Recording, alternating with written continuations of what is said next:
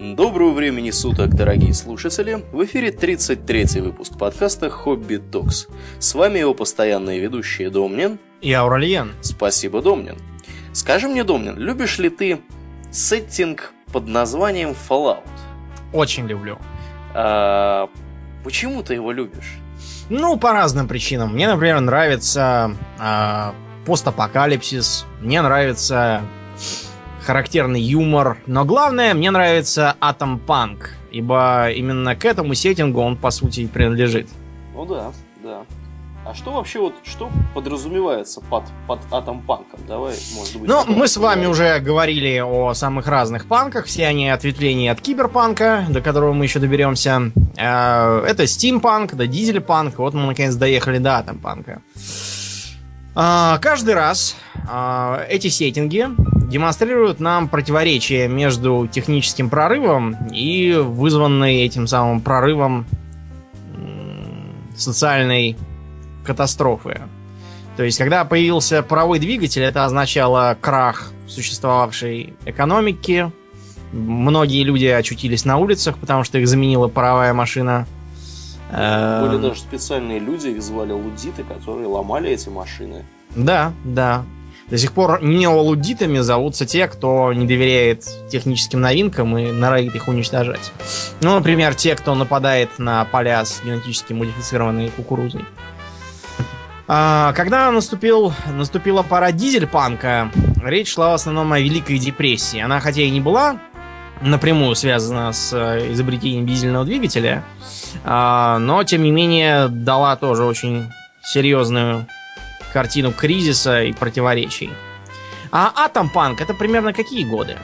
Атом Панк это, я так думаю, что это где-то середина 20 века. Да, это вторая половина 40-х, это 50-е годы, чуть-чуть начало 60-х. А как мы переведем слово атом? Атом, атомная энергия. Ну, дела. понятно. Что, что само слово значит? Атом. Насколько ты... я помню, это греческое, означает да. неделимый. Именно так, да. Это, конечно, смешно теперь-то, когда мы с вами атом делим в кривь и в кость. Но название, видимо, прилипло, поэтому его не отменили. Хотя оно фактически неверно. Ну да, да, да. Zачем мы вообще делим атом? Делим Почему атом? он нам так просто не нравится? Э, ну, чтобы энергию получить. В том числе, да. Хотя изначально, я так понял, э, эти исследования начинались с э, попыток наладить трансмутацию элементов. То, что не давало покоя еще средневековым алхимикам, удалось достигнуть в наше время с помощью ядерной трансмутации металлов. Скажи, мы можем теперь превратить свинец в золото? Можем, конечно, наверное, в теории. Только для да этого можем. Нужно, нужно приложить немало усилий и той же самой энергии. Да, и проще пойти это золото накопать где-нибудь, будет быстрее и дешевле. Откровенно. Или нанять китайцев, если вы да. понимаете, о чем я. Да. А какие вообще принесла благо нам атомная технология? атомная технология нам принесла, э, скажем так, двоякие блага. С одной стороны, мы можем пользоваться относительно дешевой атомной энергией. Ну, ядерной Не только. Мы можем пользоваться атомной медициной, ну, например. Медициной тоже, да. Сплошь и рядом. Да, ну и а другой обратной стороной этой медали является, безусловно, ядерное оружие или атомное оружие. Атомное оружие и атомная энергия это более устаревшие, скажем так, термины. Сейчас принято ядерное оружие все-таки. Ядерная энергия, ну, как бы суть вот такая, да. Да, да. То есть, э, у Атомпанка конфликт лежит не в бедности нищете и грязи. Наоборот, вот эта эпоха, все-таки жанр в основном американский, по стилю и по сути.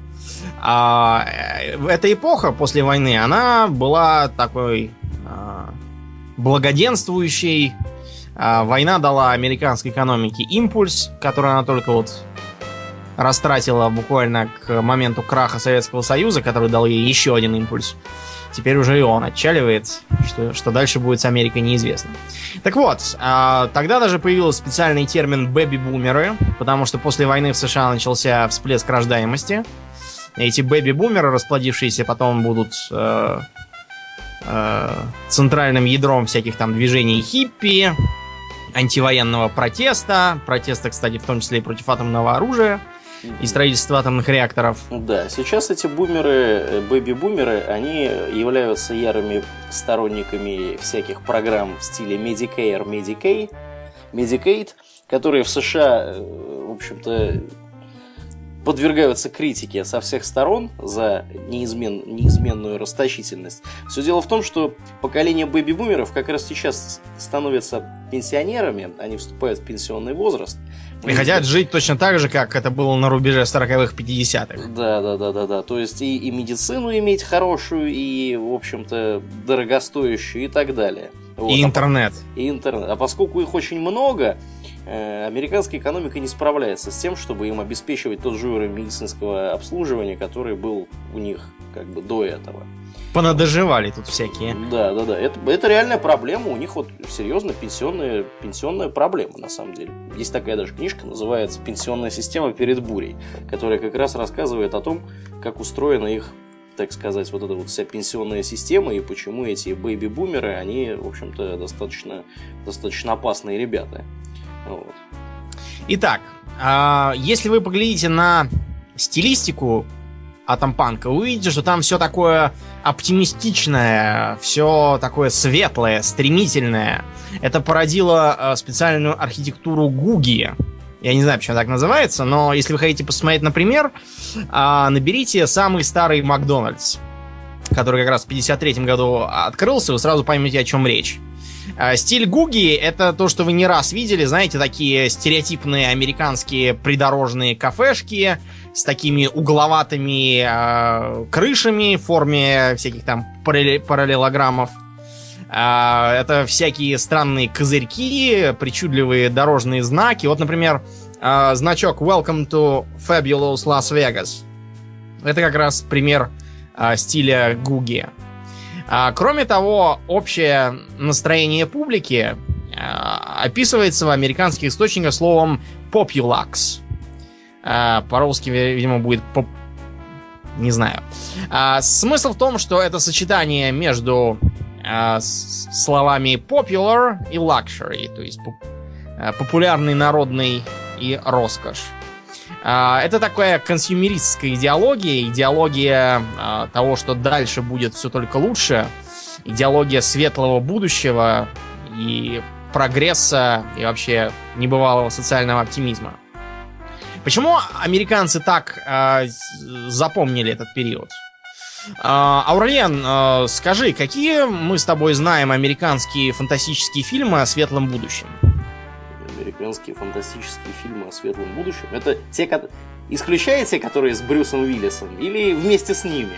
Ну, откровенно говоря, с Брюсом Уиллисом там тоже будущее нехти какое светлое, с какими-то бандитами, катастрофами. С астероидами, опять же. Да, с астероидами, инопланетянами. А последнее, что мне приходит в голову, это древний Стартрек. Потому что он как раз тогда был, в 60-х годах. Да, точнее, и он в 60, еще... 67-м. Да, он как раз нес вот этот вот э, заряд бодрости еще. Да, да, да даже сейчас еще не растратил. А в остальном, если мы посмотрим на американскую фантастику, начиная вот с этого периода, там сплошняком а, либо э, нападение пришельцев, либо киберпанк, а, либо массовый голод, либо катастрофы, а, либо мы землю замусорим и улетим, либо нас поработят роботы и будут засылать в прошлое киборгов-убийц, либо еще что-нибудь там, но только не светлое будущее. Это э, объясняется, вероятно, тем, что э, в американской культуре возобладала такая э, идеология, что нужно людей пугать ужасным будущим, чтобы они не очень переживали из-за настоящего. Тоже не очень приятного. Ну так вот, э, Атом Панк выделяется среди прочих панков именно этим оптимизмом и благоденствием. Тем не менее, панк там не случайно, не просто так для красоты. Так, да. Вот Потому мне, что кстати, на... Действительно интересный вопрос. Почему там, откуда там панк берется? Типичный пример атом панка это показать такой э, картинку с таким э, э, с такой квартирой будущего, где робот э, помогает хозяйке чистить картошку, там э, дети играют с, не знаю, маленькой атомной машинкой, и т.д. и т.п., а потом так камеру слегка отодвигать, и будет видно, что это просто плакат пропагандистский, а он висит на стене разрушенного атомной войной дома. То есть панк э, в атом панке это постоянно маячащая на заднем плане угроза атомной войны. Нам сейчас это кажется таким далеким и не очень понятным. Мы привыкли к тому, что атомное оружие это такой э, сдерживающий фактор, который никто никогда не применял всерьез. Потому что считать бомбардировку Хиросимы и Нагасаки за а, могучее супероружие довольно странно. Ну да, конечно, один самолет разрушает центральные районы целого города, хотя и не самого большого. Да вот то же самое можно было гораздо дешевле сделать с помощью просто ковровой бомбардировки. То есть принципиально тогдашнее атомное оружие ничего не несло в военном смысле такого нового и ценного. Это был скорее фактор психологический а, и э, фактор страха перед новыми научными изобретениями. Хотя, кстати, поначалу, э, помимо страха, было еще очень много недоверия. Например, когда Рузвельт, американский президент, как раз приказывал нанести ядерный удар по Хиросиме и Нагасаки, к нему пришел э, один из членов высшего командования, адмирал Лихи, и заявил, это будет самая глупая вещь, которую мы когда-либо делали. Атомная бомба никогда не взорвется. Это я вам говорю как эксперт-взрывотехник. Экспертов взрывотехника посрамили, и современное атомное оружие может много раз подряд уничтожить всю планету. Это стало ясно после испытания царь-бомбы, которую как раз делали в Советском Союзе. Но мы отвлеклись. А страх перед атомной войной очень хорошо прослеживается в большинстве э, фантастических и публицистических произведений американской литературы того времени.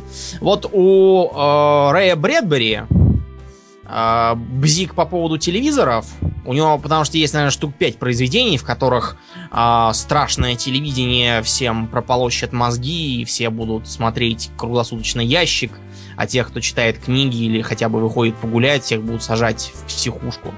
У него после войны этот бзик слегка попустил, вот, и он переключился на ужасное атомное оружие. У него, например, был рассказ «Были они смуглые и золотоглазые», о том, как спасающиеся от э, грядущей атомной войны беженцы Земли приезжают на Марс, селятся в опустевших марсианских городах, а потом постепенно превращаются сами в марсиан. И следующую партию колонистов уже встречают в, в своем новом качестве. А, итак, как а, повлияла на американское мировоззрение атомная война? Ну, во-первых, они приняли все строить бункеры. У вот, них по сей ми- день. Ты меня опередил. Я только хотел сказать, что во Флориде у каждого был бункер в, гор- в этом во дворе где-нибудь. И не только во Флориде. Более того, в США до сих пор существуют компании, которые, ну, конечно, не, не столько много, сколько было, которые специализируются на бункерах. Сейчас они в основном пугают население тем, что будет э, зомби-апокалипсис Атака или экологическая катастрофа, да, что-нибудь такое, то есть более приземленное, хотя, откровенно говоря, атомная война это все-таки ближе, чем зомби-апокалипсис. И многие люди, да, строят их, складируют там бобы, кукурузу, тушенку, патроны, оружие и все остальное. А, как работает атомный реактор? В общем и целом, Аурлиен. Ты у нас физику знаешь лучше, чем я. Ну, я небольшой специалист по физике, и уж к тому же небольшой специалист по атомным реакторам. Я думаю, что те, кто нас слушают со знанием физики, наверное, сейчас посмеются и кинуться. И будут так фейспалмы делать оч- да, очередями. Да, да, делать фейспалмы. Ну, я так понимаю, что там есть какие-то, значит, стержни, которые охлаждаются в какой-то там воде, вот, и куда-то их там двигают вверх-вниз, одни поднимают, опускают, вот, ну, стержни, естественно, из какого-то радиоактивного вещества, из урана там или из, из ну, плутония. Ну, приблизительно так. Приблизительно вот. так. А потом вся вот эта хрень, я так понимаю, что в общих, в общих чертах, да, может быть, я, конечно, сильно не прав, я так понимаю, что все равно это все используется для того, чтобы чего-то там разогреть, крутить какую-то турбину и вырабатывать электричество при помощи турбины. Примерно так. А как это работает, э, если чуть поподробнее, но все равно попросту? э, берется так называемое ядерное топливо. Ядерное топливо, вопреки тому, что рисуют в кино, это не такая зеленая жижа в бочках со значком радиации. Мгм. А, это такие маленькие цилиндрики, черненькие, напоминают графит, откровенно говоря, по виду. А, эти таблетки укладываются в трубки, которые закупоривают герметично. Вот это называется твел, тепловыделяющий элемент. Твелы увязывают связки, такие, ну как хворост и вязанки, так же их. Получается тепловыделяющая сборка. Их заряжают в активную зону реактора, после чего э, провоцируют тип- э, цепную реакцию. А, дело в том, что уран обогащенный э, при э, попадании в биоатом нейтрона атом этот делится и выпускает, во-первых, тепловую энергию, а во-вторых, еще несколько нейтронов. Эти нейтроны задевают рядом находящиеся атомы урана, те тоже лопаются, и так по нарастающей. Чтобы нарастающая не ушла совсем э, в неуправляемую сторону и не взорвалась, там обязательно есть замедляющие элементы. Как правило, это графитовые стержни, которые ловят лишние, лишние нейтроны. Таким образом его можно настраивать.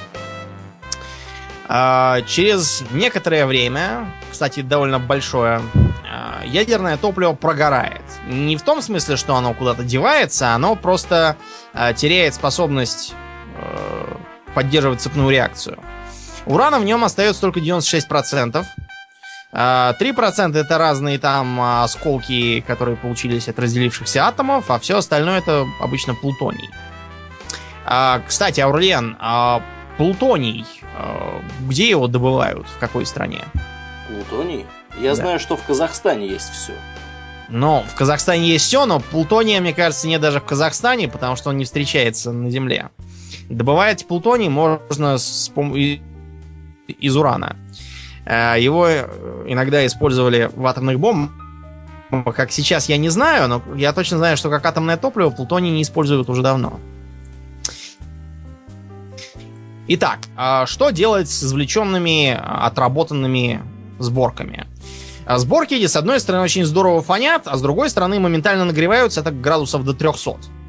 Чтобы а, с этим что-то поделать, их обычно сразу кидают в глубокий бассейн, где он, с одной стороны, остывает, а с другой стороны, вода не дает ему излучать. После того, как а, он перестанет так сильно фонить, его обычно захоранивают. Так вот, эта проблема с захоронением главная проблема атомной энергетики.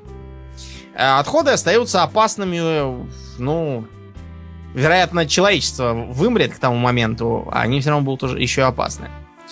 Варианты, э, как с ними, с этим бороться, есть разные. Была, например, мысль выкидывать их в космос. Но, э, во-первых, загаживать еще и космос, когда мы загадили всю Землю, как-то даже рука не поднимается. С другой стороны, мы не можем быть уверены, что этот самый сброшенный контейнер с э, отходами каким-нибудь образом не прилетит обратно и не упадет нам на голову. Такое бывает. Многие метеориты, например, они родом с Марса, с того же. Просто выброшенные оттуда камни. Так вот, поэтому сейчас в космос ничего не отправляют, а просто перемешивают со стеклянными шариками и сплавляют. Для чего это делается? Называется буквально стеклование или витрификация. Для того, чтобы сделать вещество инертным. Проще говоря, его изолировать от окружающей среды, чтобы оно не вступало в реакции и не плодило радиоактивные вещества. Ну а все это потом заливают э, в такие толстые-толстые бочки. Не такие, как кино показывают, гораздо солиднее. А бочек этих должно хватить это на 100 тысяч лет. После чего их закупоривают и куда-нибудь складывают. э, В какое-нибудь хранилище. да, Желательно подземное. да, да. Американцы обычно находят какую-нибудь там пещеру у них в прериях и законопачивают это туда. Минус подхода в том, что вокруг пещеры тут же собираются толпы протестующих и говорят, не смейте загаживать наш национальный парк. Вот. Это дело непростое, поэтому часто бывает так, что э, где эти отходы произвели, там их э, куда-нибудь и закапывают. Потому что там-то уж точно никто не придет и не будет протестовать. У нас, например, вот есть такое ПО «Маяк». На этом маяке еще с времен Второй мировой делали ядерное топливо. И там было три завода. На одном производили, я так понял, сырое топливо, на другом его обогащали, на третьем еще что-то с ним делали. А, кстати, он и сейчас работает. А, работает он, правда, уже в другую сторону. Он переработает отработанное топливо. Как он их перерабатывает и насколько эффективно, это вопрос открытый. Да, ну вот европейцы, например, из этой проблемы Э, как эту проблему решают. Понятно, что если американцы могут себе позволить где-нибудь закопать это у себя, потому что у них все-таки территория имеется достаточно неплохая по размеру, то европейские страны, они обычно маленькие, и вопрос утилизации отходов ядерного топлива, а ядерное топливо используется, ядерные реакторы есть как минимум в Великобритании и во Франции, я так думаю, что в Германии тоже. Вот, в общем, много где они есть, Куда девать? Территория маленькая, а тут рядом находится как раз такая замечательная страна, самая большая по территории в мире, и, естественно, все это ядерное топливо отправляется на утилизацию, угадайте куда.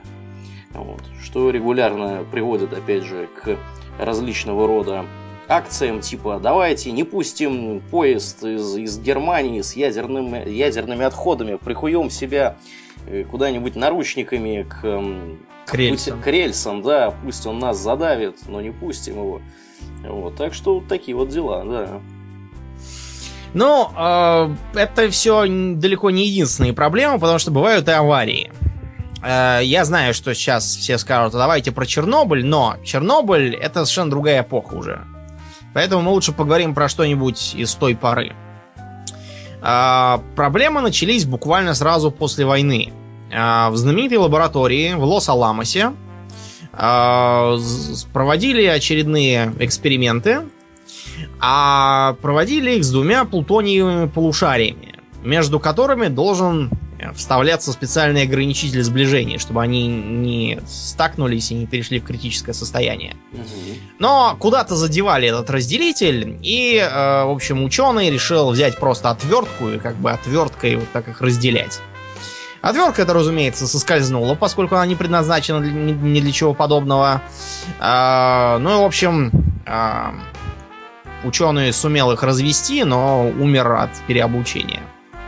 Облучил немного и тех, кто пришел смотреть на эксперимент. А, потом на производящем плутоний заводе Rocky Flats в Америке а, раз, наверное, пять происходили разные аварии, пожары, утечки. Э, понимания, как надо бороться с такими пожарами, тогда не было, потому что, например, их тушили водой, эта вода утекала в ближайшую реку, и вуаля, имеем радиоактивную реку. Потом у них все время что-то еще случалось. То протекали бочки с отходами, а, то э, обнаруживалась зараженная почва вообще непонятно по каким причинам. Почву эту скорее присыпали гравием и закатывали асфальтом. Это, разумеется, неэффективный совершенно способ борьбы, но э, зачем это делалось? Для того, чтобы не подрывать доверие к атомной программе. В Америке это... Америка не была единственной страной в мире, где такое происходило. То же самое было и у нас на том же маяке. В 57 году. Да, да, регулярно. А, в Англии тоже а, был э, такой комплекс Windscale. Сейчас он уже не работает, там, по-моему, опять тоже открыли э, комплекс по переработке. Да, и тоже в 57 году, как ни странно. Да, какой-то заколдованный год. Угу. В общем, тоже из-за 57 году они там что-то напортачили, начался пожар, его опять заливали водой, вода с одной стороны утекала, с другой стороны испарялась. Ну и получили с одной стороны э, заражение морской воды, а с другой стороны радиоактивные дожди, которые, кстати, одной Англии не ограничились. Британское правительство, разумеется, инцидент скрыло, тоже с той же формулировкой, чтобы не подрывать доверие к ядерной программе и не ставить под угрозу национальную безопасность. А, к чему мы это говорим? К тому, что а, ничего про эти аварии так до сих пор путем и не сказано, никто там не, не был осужден, а, никто ни о чем не сожалеет, все интересуются только тем, чтобы решительно разоблачить а, российскую чернобыльскую катастрофу. Вот это всем интересно. А что там у самих горит, что у, яп- у японцев горит, это никого не волнует. Но если э, подумать, то все эти пожары это дело житейское, они бывают. Гораздо интереснее э, были некоторые медицинские эксперименты руководства ядерной программы США. А, дело в том, что понятие о том, как э, действует на человека облучение, было довольно ограниченным в тот момент. И поэтому э, больных психических э, лечебниц и заключенных облучали, вкалывали им там всякие препараты плутония и говорили, что это такие новые методы лечения. Да, Вы там не такими методами лечите, Нет, мы лечим совершенно другими методами. другими методами. Это Да. хорошо. А еще, например, был э, совсем замечательный пример, когда в школы завезли отравленную радиоактивными элементами кашу и накормили целую школу, чтобы посмотреть, что будет. И я не шучу, между прочим. В общем, жертвами экспериментов стало 23 тысячи человек. Это, насколько я понимаю, было э, частью более крупного эксперимента, когда э, помимо вот этих радиоактивных препаратов над бедными и черными кварталами рассыпали всякие биологические агенты, химикаты, ну, в общем, тоже, чтобы посмотреть, что будет. Информация была рассекречена в 93 году, и на нее всем абсолютно наплевать. э, Что тогда, что сейчас. Потому что ведь гораздо важнее бесчеловечный режим э, российской тирании, чем вот это все. Ну да. Эх, В общем, напугали мы вас, я думаю, предостаточно. Давайте теперь поговорим, зачем вообще все эти страдания, зачем вся эта боль, зачем это все нужно, чем хороши атомные реакторы. Атомные реакторы хороши тем, что они производят как бы много достаточно. э, Они, во-первых, если не брать в расчет э, то, что может произойти ядерная какая-то авария на этом реакторе, то есть если предполагать, что все, что на нем происходит, происходит в рамках установленных э, правил его эксплуатации, ядерная энергия получается достаточно экологически чистой. То есть не нужно сжигать ни мазут, ни уголь, ни что там еще сжигают у нас в наших э, ТЭЦ всяких многочисленных и так Газ. далее. Газ, например. Ну, газ, он... Газ, это Газ дру- почти, почти ничего не Да, выбрасывает. газ- газ- А вот зато уголь выбрасывает довольно много радиации. Сюрприз.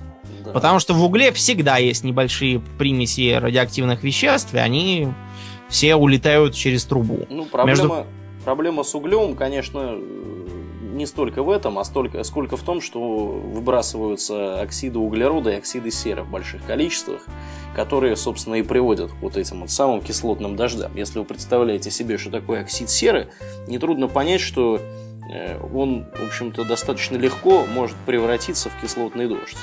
Кстати, про оксиды. А, Ты помнишь э, тот скандал, который вызвала публикация доклада об э, опасности применения дигидрогена монооксида? Так, В Австралии, насколько я помню, э, была такая публикация, или нет, эта публикация она была в Америке, в Австралии и Новой Зеландии за нее просто ухватились э, вплотную. а Дело в что том, там что за публикация? Ну-ка, а, опубликовали, э, по-моему, в одном из американских университетов статью об опасности э, монооксида. О том, э, что практически все э, страдающие раком э, любого рода в жизни употребляли много дигидрогена монооксида, что его регулярно используют в сельском хозяйстве, что э, попадание в дигидрогенный монооксид приводит к смерти человека. А Попадание даже небольшого количества в легкие тоже приводит к летальному эффекту. Дигидрогенный моноксид э, используется в школах самым широким образом. И, в общем, авторы доклада призывали скорее ограничить э, преступное использование этого опасного химиката. М, Так вот, в Новой Зеландии и Австралии даже члены парламента зачитали этот доклад во всеуслышание и потребовали что-нибудь сделать с э, набирающей обороты проблемой дигидрогена монооксида. Но я думаю, ты уже понял, в чем суть происходящего. Что такое дигидрогеномоноксид, если химическую формулу поставить? Гидроген это что? Вода, что ли, дигидроген? Вот да, да, это H2O. Гидрогеномоноксид это вода. Нетрудно, нетрудно догадаться из названия. Да, но это, это нам с тобой не трудно, а вот э, парламентариям из Новой Зеландии и Австралии им как раз очень трудно. Они а, а, осрамились на всю планету с этим своим докладом. А почему вообще вышло это исследование? Это как раз специально было, чтобы показать, какие э, везде сидят идиоты, и как они все рады и истерию тут уже поднять по пустому да, поводу. Да. Ну, на самом деле, изначально это была шутка, э, которая появилась в 89 году, и ее подробности о вот этой всей штуке можно посчитать на Лурк-море. Вот, э, достаточно интересно. Я тебе сейчас скину, если ты вдруг не отсюда. Да я, по-моему, уже читал. Да, да, да. да, да. Это, это, конечно, прекрасно, да. Да, да. Ну так вот, возвращаемся к атомной энергии. А, помимо экологической чистоты, если не учитывать отходы и возможные аварии, а, атомная энергия, несмотря на то, что атомный двигатель, он по масса не по массе, а по, как бы, по мощности на массу он не сильно превосходит дизельный двигатель. Но, во-первых, он исключительно экономичен. Если вы посмотрите на всякие графики истощения запасов ископаемых ресурсов, угу. вы обратите внимание, что урана нам хватит еще очень, очень надолго. И не потому, что у нас на Земле прямо урановые залежи везде, а просто потому, что его нужно очень-очень мало. Маленький такой э, ящичек ядерного топлива э, дает гораздо больше энергии, чем э, огромные товарные поезда с углем. Да, ну обычно на таких графиках рисуют, что первым кончится нефть, потом каменный уголь, а уже потом какой-нибудь через, через тысячу лет после этого кончится ядерное топливо. Да. Вот. Где, где-то я такое вот видел. Да, это можно везде увидеть. При этом эти графики меняются год от года, потому что все время открываются новые запасы нефти и газа, и их ну приходится да. корректировать. Ну да, так и есть. Что это нам дает с экономической точки зрения? Во-первых, маленький чемоданчик с ураном, который достаточно привозить там раз в несколько лет, наверное, а, это экономически выгодно, потому что к ТЭЦ нужно постоянно гонять туда-сюда огромные эшелоны с цистернами или вагонами там с углем, с нефтью и с чем еще там. Ну да, да. Это дорого, это дорого. А потом, они не вносят никаких э, изменений в кислородно-углекислый баланс в воздухе. Не нужно не разоряться на фильтры, ни, с другой стороны, мириться со смогом и э, с необходимостью для окружающих там ходить с кислородными баллончиками и масками. Как в сильно загазованных городах. Он, в Токио полицейские в некоторых районах стоят в противогазах, чтобы не падать в обморок. Потом, э, у атомных электростанций, теоретически, а, гораздо меньше расходов на текущее содержание. То есть э, ничего там не прогорает, не закопчается. А, если все делать правильно, то атомная электростанция будет такой чистенькой, аккуратненькой.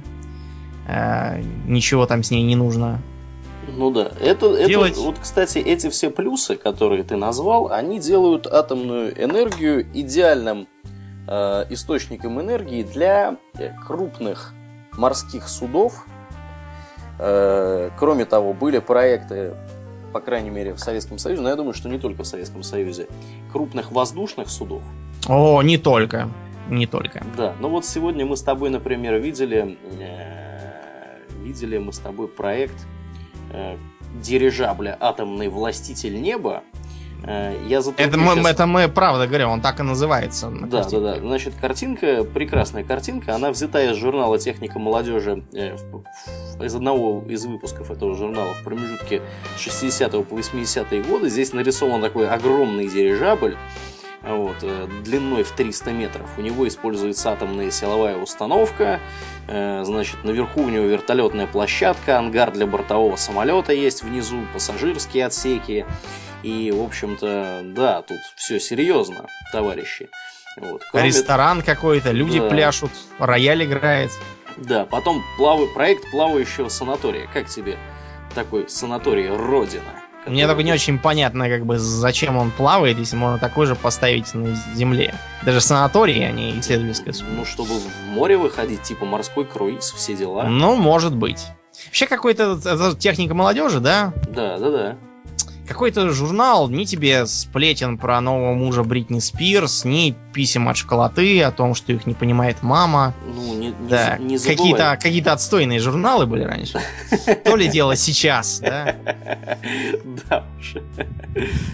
Да уж, да уж.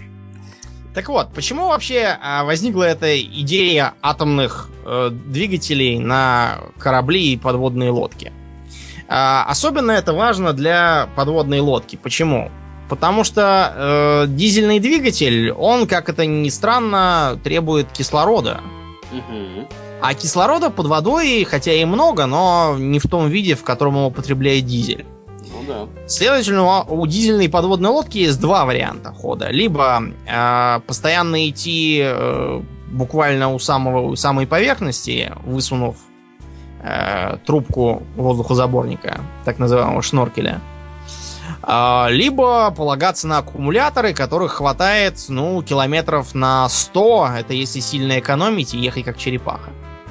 Кроме того, дизельный двигатель, э, он шумный, а на корабле на каком-нибудь шумность не проблема. А вот для подводной лодки почему шумность это плохо? Ну, потому что ее увидят либо противолодочные корабли, либо другие подводные лодки. Именно, Да. Именно по шумам по этим. Кроме того, сама подводная лодка ничего не увидит, потому что из-за своего шума она не будет слышать ровно ничего и сможет только озираться в перископ. Ну а да. перископ это не э, то средство обнаружения, на которое можно полагаться. Да, особенно в, на- в подводном положении. Да, да. В общем, э, только с установкой атомного реактора подводная лодка становится реально подводной, а не полуподводной. А, кроме того, э, атомный двигатель позволяет плавать в автономном положении, ну, чуть ли не годами.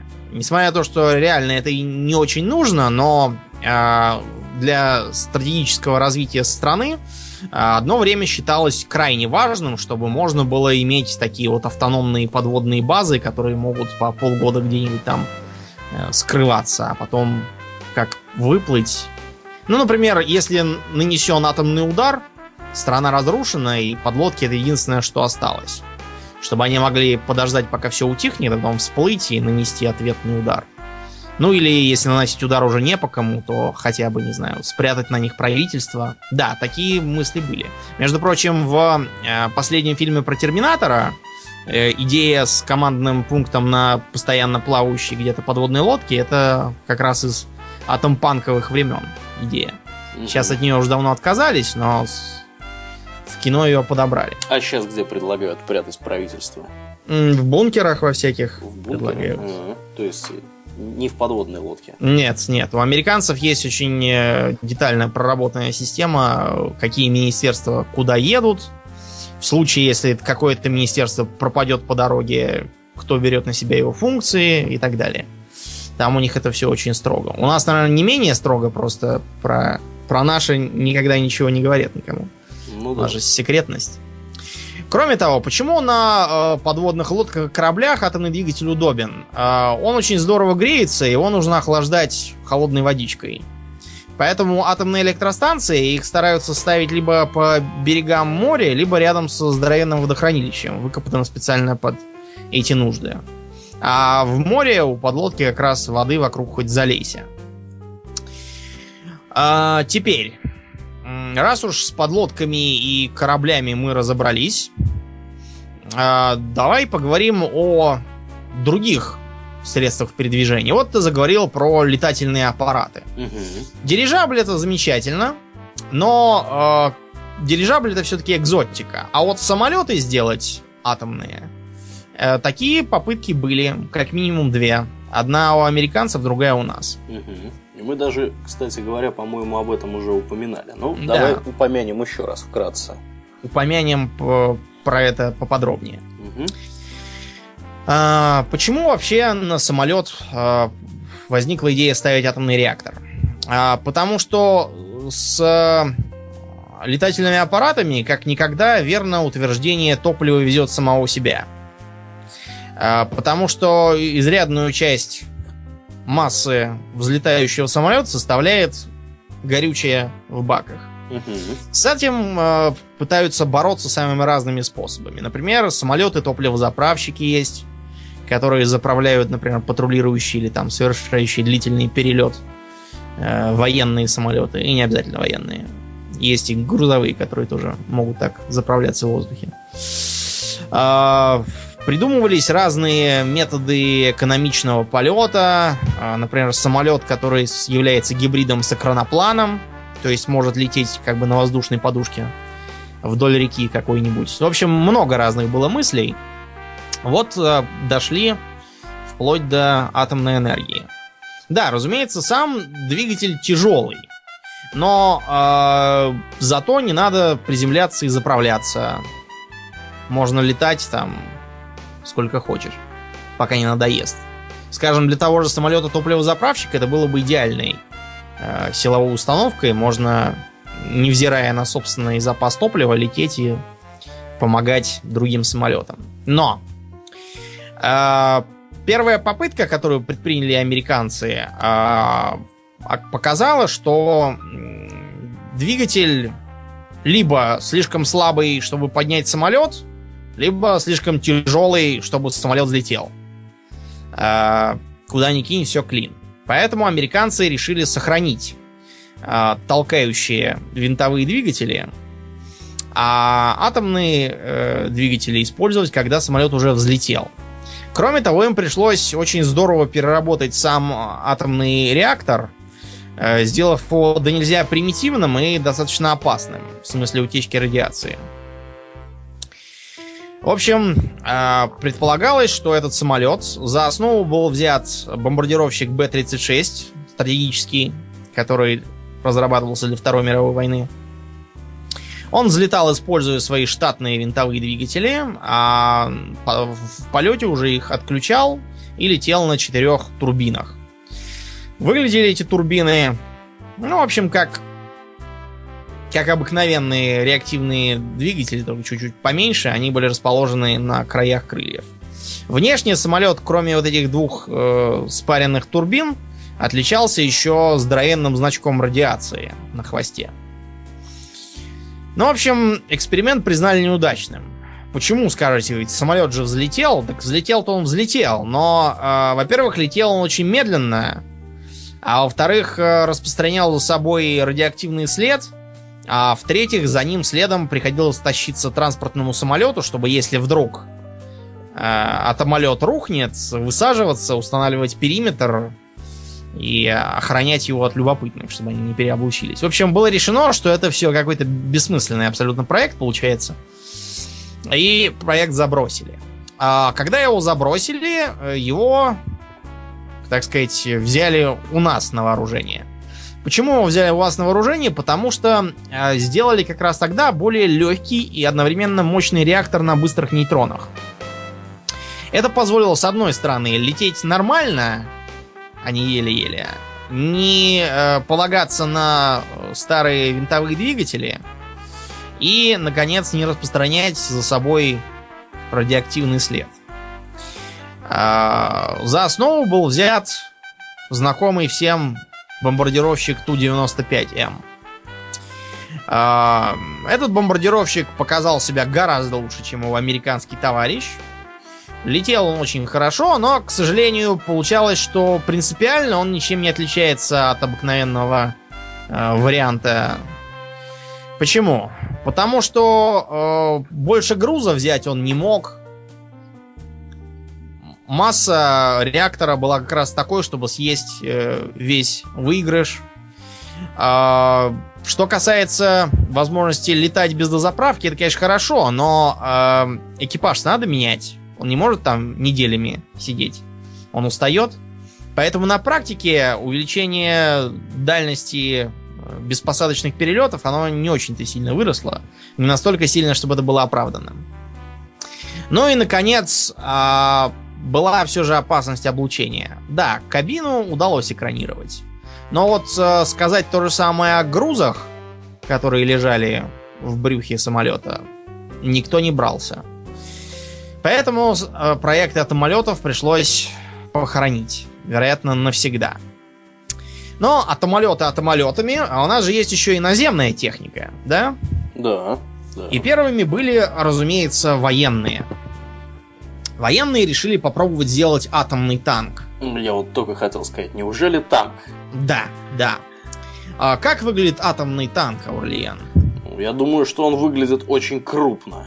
Да. Как ну, минимум. Последний, который мы с тобой видели, выглядел как э, крашеный в розовый цвет БТР с э, дверью от сортира деревенского. Мы его видели, помнится, в фильме «Обитаемый остров. Приключения космического олигофрена». Там такой в конце ездил. Э, не будем больше об этом, потому что реальный атомный танк выглядел совершенно по-другому. Похож он был, знаете, на что? Вот на американский танк Шерман, только э, этот Шерман будет как бы самка, а эта самка беременная. Вот примерно так он выглядел. Он был очень пузатый, с э, кормовым расположением башни и двумя небольшими башнями с то ли пулеметами, то ли с легкими пушками. Я не разбираю на этом чертеже. Это ты, конечно, про компоновку танка TV-1. Да? А как же, да, про него самого. Этот самый TV э, должен был иметь э, весьма внушительную броню в 350 миллиметров. Весить э, довольно приемлемые 70 тонн. Э, и, к сожалению, не существовать действительности по той причине, что э, как защитить экипаж от облучения, так никто и не догадался. В общем, от э, идеи атомных танков пришлось отказаться и смириться с тем, что атомные танки это танки, у которых есть э, атомные боеприпасы. Да, ну тут еще я тебе немножко уточню и дополню. Э, дело в том, что после вот этого проекта танка TV-1 был еще разработан проект танка так называемый AR-32, э, который был не 70-тонным, а 50-тонным за счет того, что э, атомный реактор в нем был более совершенный и меньше был размера. Вот. Но в целом он выглядел несколько более похоже на обычный танк, да, не с таким брюхом, как, как предыдущая версия, предыдущая итерация. Ну, э, так сказать, развитие, развитие он не получил, э, он даже опытного образца не имел, а остался на бумаге. Теперь давай попробуем подумать логически с э, позиции просто здравого смысла. А, вот сейчас мы э, вполне можем сделать, скажем, танк на дистанционном управлении. Ну да. Э, это ничего сложного на нынешнем уровне не представляет, раз есть беспилотные летательные аппараты, раз у нас космический корабль Буран летал в космос и возвращался обратно в полностью автоматическом режиме. Да, я даже без какого-либо... приземлялся даже с точностью до одного метра. Да, да. А, хорошо, предположим, что для нас в таком случае проблема экранирования экипажа не стоит, потому что экипажа нет. А, теперь вопрос следующий. Зачем нам нужен атомный танк вообще? Чем нам не хватает... А, чем нам обычные танки не милы? Да если вдуматься, то, наверное, в общем-то и не нужен он нам вовсе. А, единственная мысль, это если такие танки будут вторгаться на территорию противника, то когда он их будет уничтожать, а, они будут взрываться и заражать его территорию радиоактивными э, радиоактивными отходами. отходами да, да. Это единственный так. смысл, который лично мне приходит в голову э, для использования атомных танков. Именно поэтому, наверное, все эти концепты даже сейчас мало кому известны и никому не интересны. Но танки танками, а вот машины дело другое. А, я как раз в группу а, выставил картинку одного Бьюика угу. той поры. А, виден футуристический дизайн.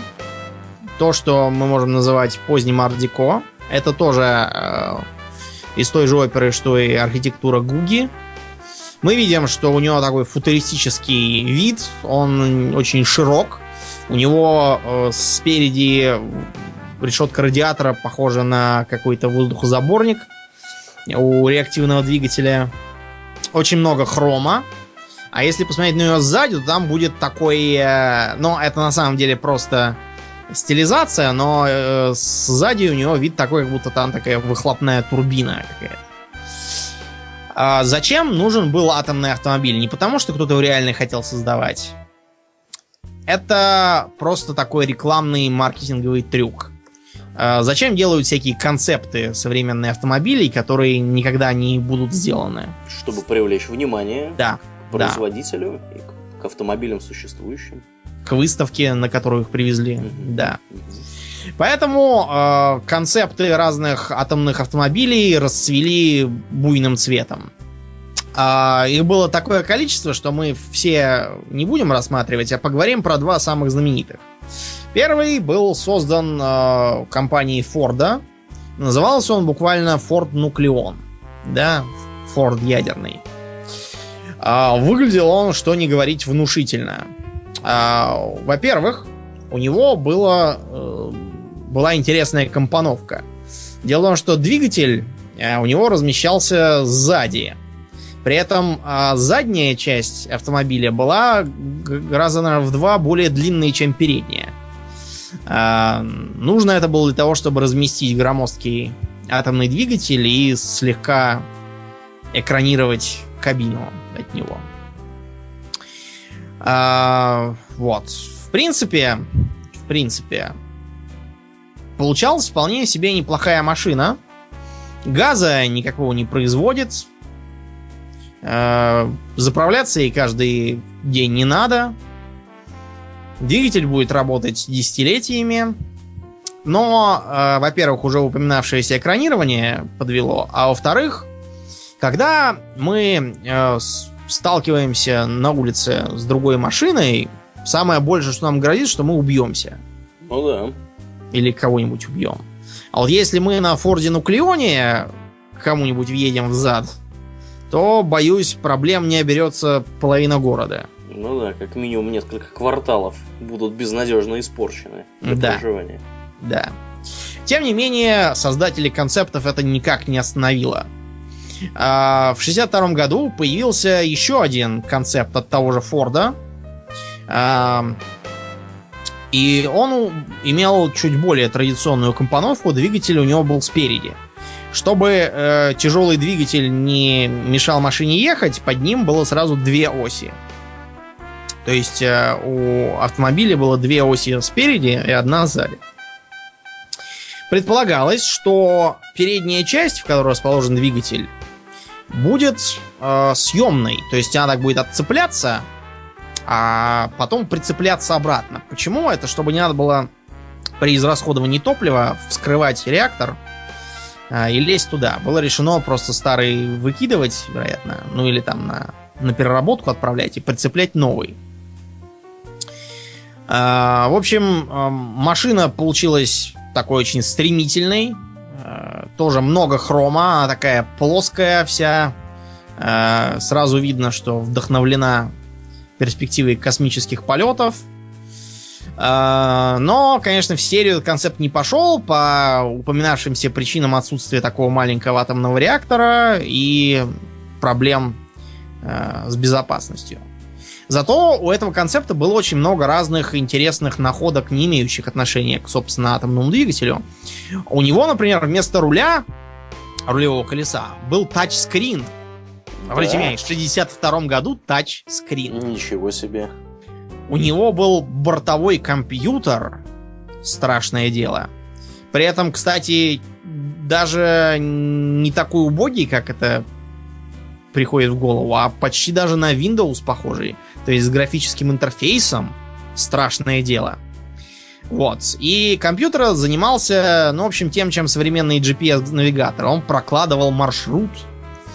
А, он мог э, учитывать... Ну, там, там был э, помощник для парковки, вот как сейчас бывает, да, когда паркуешься задом, он начинает пищать. Если слишком близко подъезжаешь к столбу. Парктроник, да, да, да. Да, парктроник. Там вот был такой вот примитивный парктроник. Там автоматически включались щетки, чтобы э, дож- дождь смывать с э, лобового стекла. В общем, это был, конечно, отличный, э, отличный автомобиль. Если бы вот не, не существующий двигатель, отличная была вещь. Тем не менее, мы с вами уже много раз видели в самых разных, включая, кстати, фоллаутовскую вселенных, и атомные автомобили, и атомные самолеты, и даже атомные, э, атомные скафандры моторизованные. Как это все объясняется обычно в Атомпанке? Вот в том же самом э, Fallout. Ну, mm. объясняется это так, что э, человечество нашло способ минимизировать вот эти вот самые атомные реакторы и, в общем-то, атомные всякие батарейки. Э, можно их использовать вот э, в таком вот виде, потому что очень-очень в маленький, так сказать, объем можно их упихнуть. А как они это минимизировали? Подсказка, термоядерный реактор. Не знаю, как. Дело в том, что э, и по сей день ведутся разработки э, в сторону более надежного, более компактного, более безопасного и менее требовательного к топливу термоядерного реактора. Работать он будет не на изотопах урана, а на изотопах водорода, на дейтрии и тритии. Э, вместо теплоносителя, обычно сейчас вода используется, предлагается использовать э, литий или некоторые там жидкие металлы.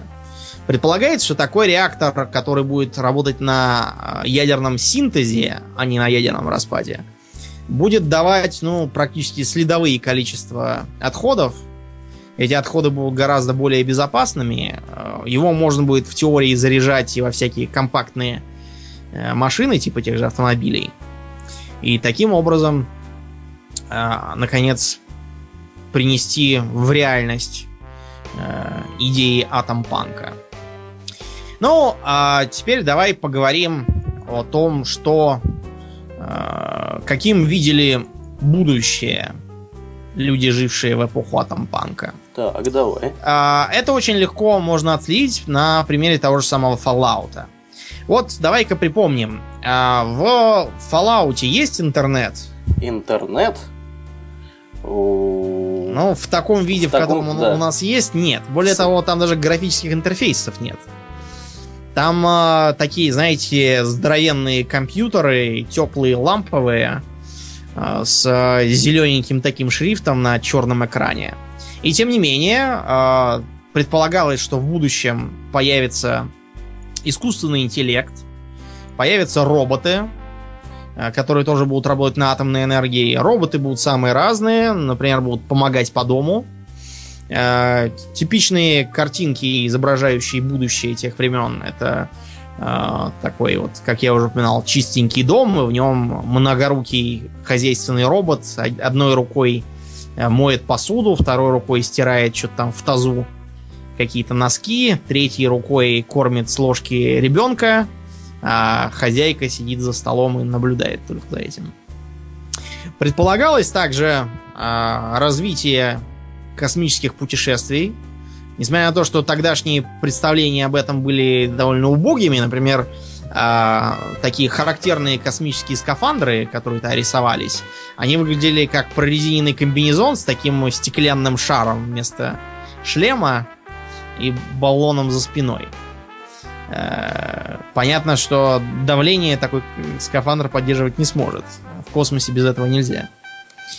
Э, считалось, что космические корабли будут выглядеть как такие, знаете, стереотипные обтекаемые ракеты с кругленькими окошечками вдоль, э, которые будут взлетать с хвоста и садиться, видимо, тоже на хвост. Никаких колес там или посадочных приспособлений, как у э, шаттлов не предполагалось, а равно не предполагалось и спускаемых аппаратов. Видимо, тогда еще до них не догадались. А, как в эпоху атомпанка одевались люди? Ну, вот, например, мужчины что носили обычно? Носили ша- шляпы. Да. И всякие такие вот костюмы, как вот знаешь, из фильмов про гангстеров. Да, да, ну потому что эпоха как раз после войны. Короче, те, кто видел, в каком виде я разгуливаю по улицам, э, это вот так выглядит Атом Панк, да. Это костюмы, это подтяжки, это жилетки под пиджаками, шляпы обязательно. Единственное, что я вот предпочитаю черный цвет, у меня только белая рубашка. А в эпоху атомпанка ходили в довольно блеклых цветах. Там такие серенькие, бежевенькие, коричневые. палевые цвета были в моде, не знаю уж почему. Кроме того, э, тогдашние пиджаки имели заметно э, менее подбитые ватой плечи. Почему-то считалось, что они должны быть более угловатыми. Не знаешь почему. Зато брюки были более просторными.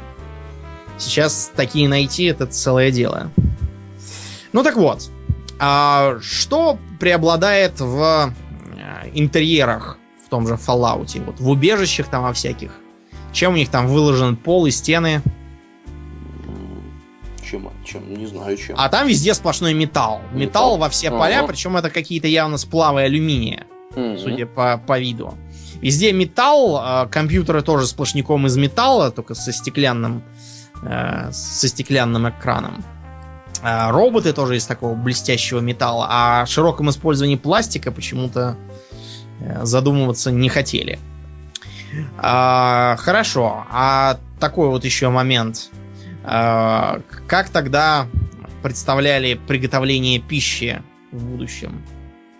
Пищи тоже какие-нибудь роботы готовят? Да, да, там предполагались, что будут такие э, роботизированные печи, довольно забавно выглядящие по нынешним временам. Но, в общем, там будет специальный один отдел будет отсек, который готовится с помощью электротока, другой с помощью газа, а третий там еще чего-то, чуть ли там не с помощью атомного реактора будет готовить э, пищу.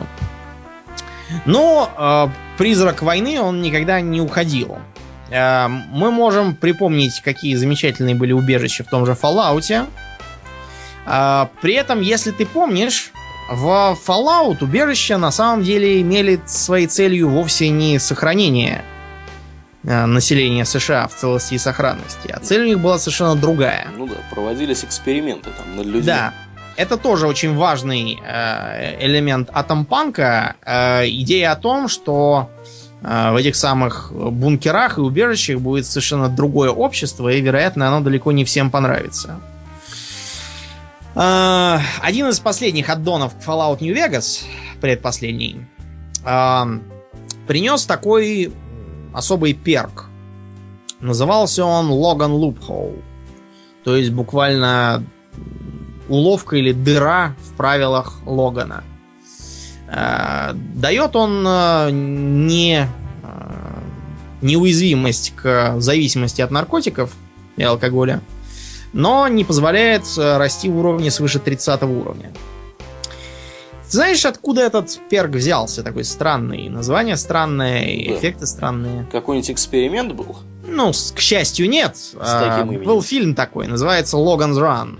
Побег ага. Логана. Э, вот это типичный пример атомпанкового будущего. Хотя он появился несколько позже, но идеи нес как раз такие. А, предполагается, что в будущем, после глобальной катастрофы, видимо, атомной войны, люди живут под специальными куполами, э, где они проводят жизнь в веселье, плясках, танцах и общении. Э, еду, питье и все, что нужно им поставляет компьютер.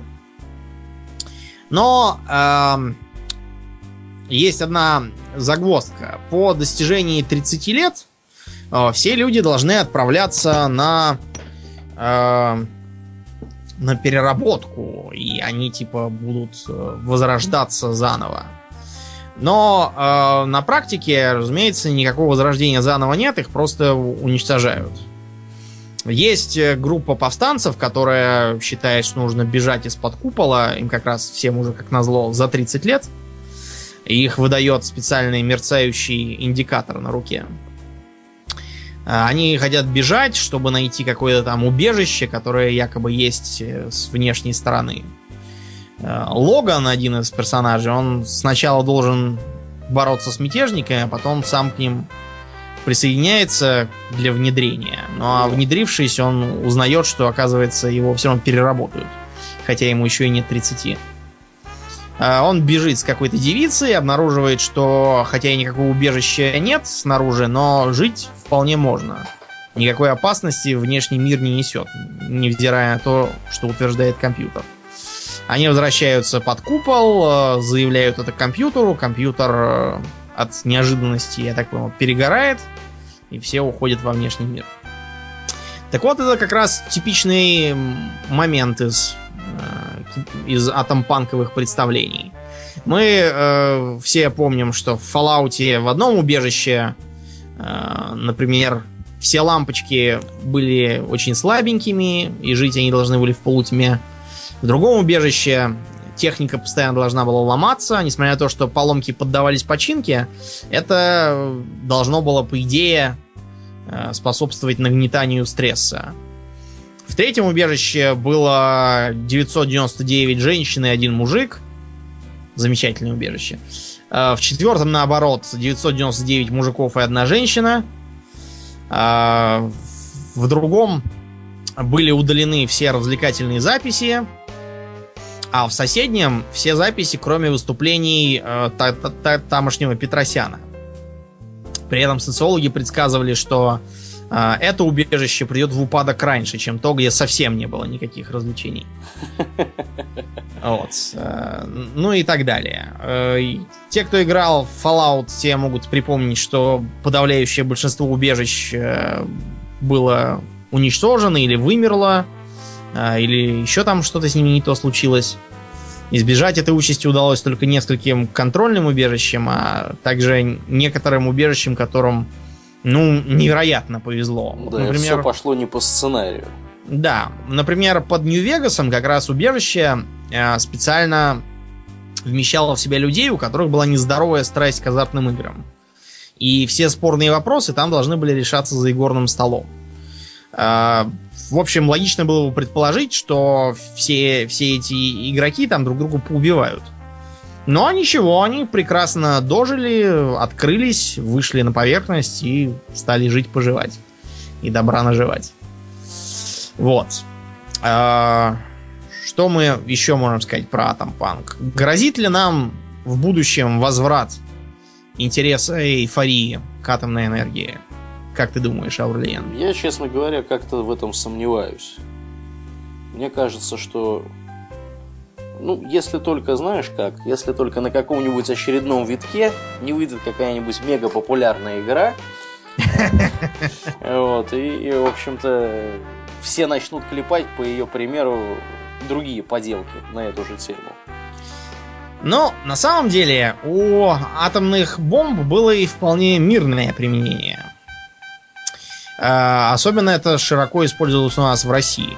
Э, дело в том, что было решено, что с помощью атомных взрывов можно очень здорово копать землю. Так. Логично, да? Угу. Были самые разные проекты, например, таким образом копать каналы. Зачем их копать, если можно просто между в каком-нибудь узком месте между двумя водоемами положить бомбу, взорвать, в воронку хлынет вода, и вот вам канал.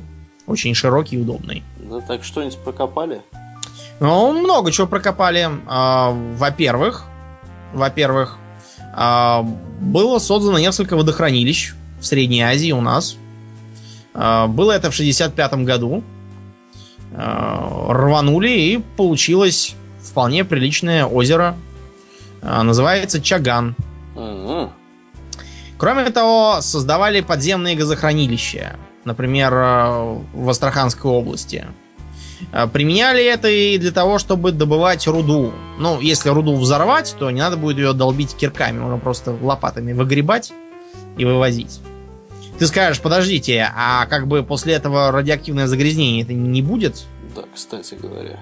А, ну, для этого были разработаны специальные бомбы, которые были гораздо дороже и сложнее в производстве, чем обычные, но зато у них почти вся начинка сгорала при взрыве, и почти ничего не разлеталось. Ну, как? А, к сожалению, к сожалению, это почти иногда бывало чрезмерно весомым э, даже при всех предосторожностях. Э, вот, например, когда тот же самый Чаган взрывали, там до сих пор в сто раз выше нормы радиоактивный фон. Так что пить из этого из этого водохранилища я бы вам не советовал. А, были попытки с помощью атомных взрывов, например, тушить э, горящие газовые фонтаны. Это когда из э, залежи газа получается возгорание, он горит, горит, и он так будет гореть еще столетиями. Чтобы их потушить, тоже использовались атомные взрывы. Постоянно что-нибудь шло не так. То не учитывали, что тут есть подземная река, и она загрязнилась, и вся вода течет и растекается по грунтовым водам. То еще что-нибудь. э, То какую-нибудь ошибку в расчетах э, совершали. Ну, в общем, было решено, что хватит с нас э, таких проектов. Мы еще до сих пор не умеем правильно обращаться с этими ядерными зарядами.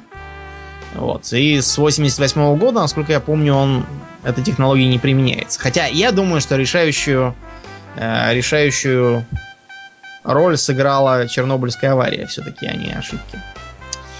Вот так. Ну, пожалуй, на сегодня достаточно. Мы, конечно, хотели бы еще поговорить о атомных двигателях для космических кораблей, о перспективных, по крайней мере, считавшихся одно время перспективными взрыволетах, которые летали на серии атомных взрывов, а также о многих других,